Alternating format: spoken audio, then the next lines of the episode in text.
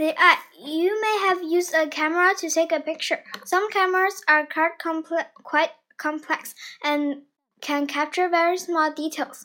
But the best camera is one you carry with you all the time.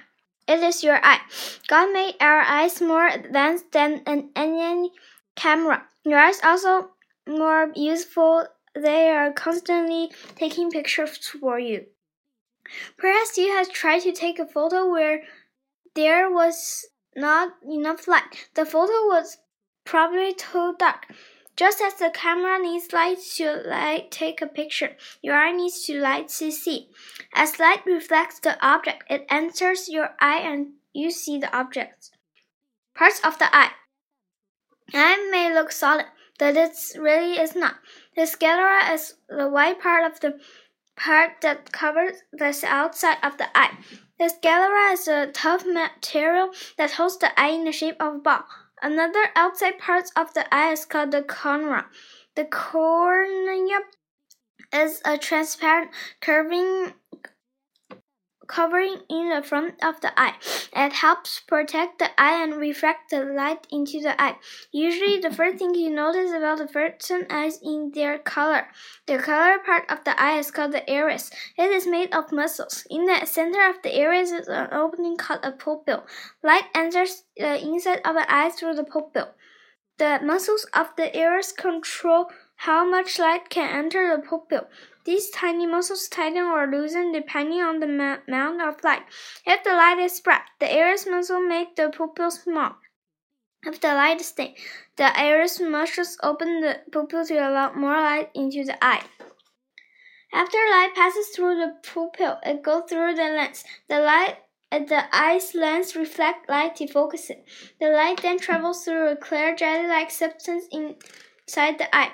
An image or picture of the eye forms on the back of the eye. The back of the eye is called the ret retina. From the retina, the optic nerve carries the image to the brain. Your brain inter interprets the image and tells you what your eyes see. The whole process occurs so quickly that you do not even realize it's happening.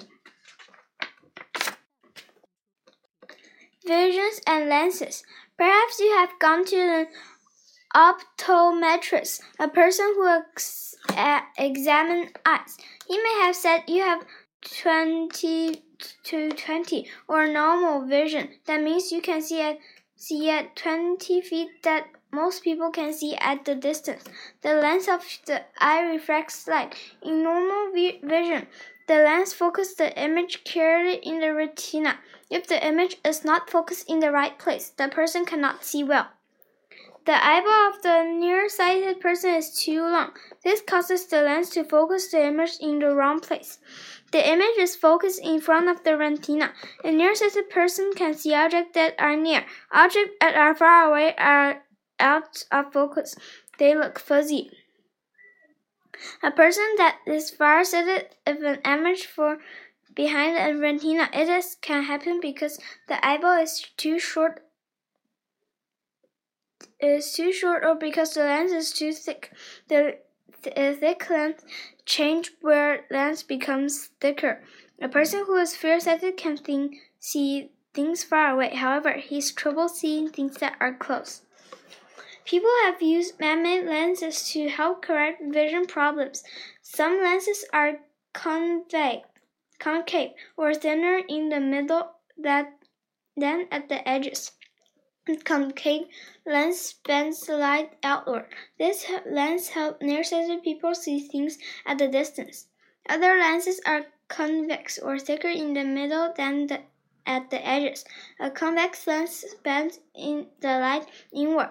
The, this lens helps people who are farsighted to see farsighted see close objects. The lenses in your eye is a convex lens. It bends light inward to focus on your retina. Man-made tools such as telescope may use a combination of convex and convex lenses.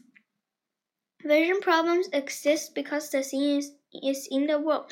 This is one reason why it's important to study the eye. People can use God-given abilities to help correct vision problems. One person op op, optometrists and opticians, people who make eyeglasses, use their knowledge to help their patients. They can bring glory to God.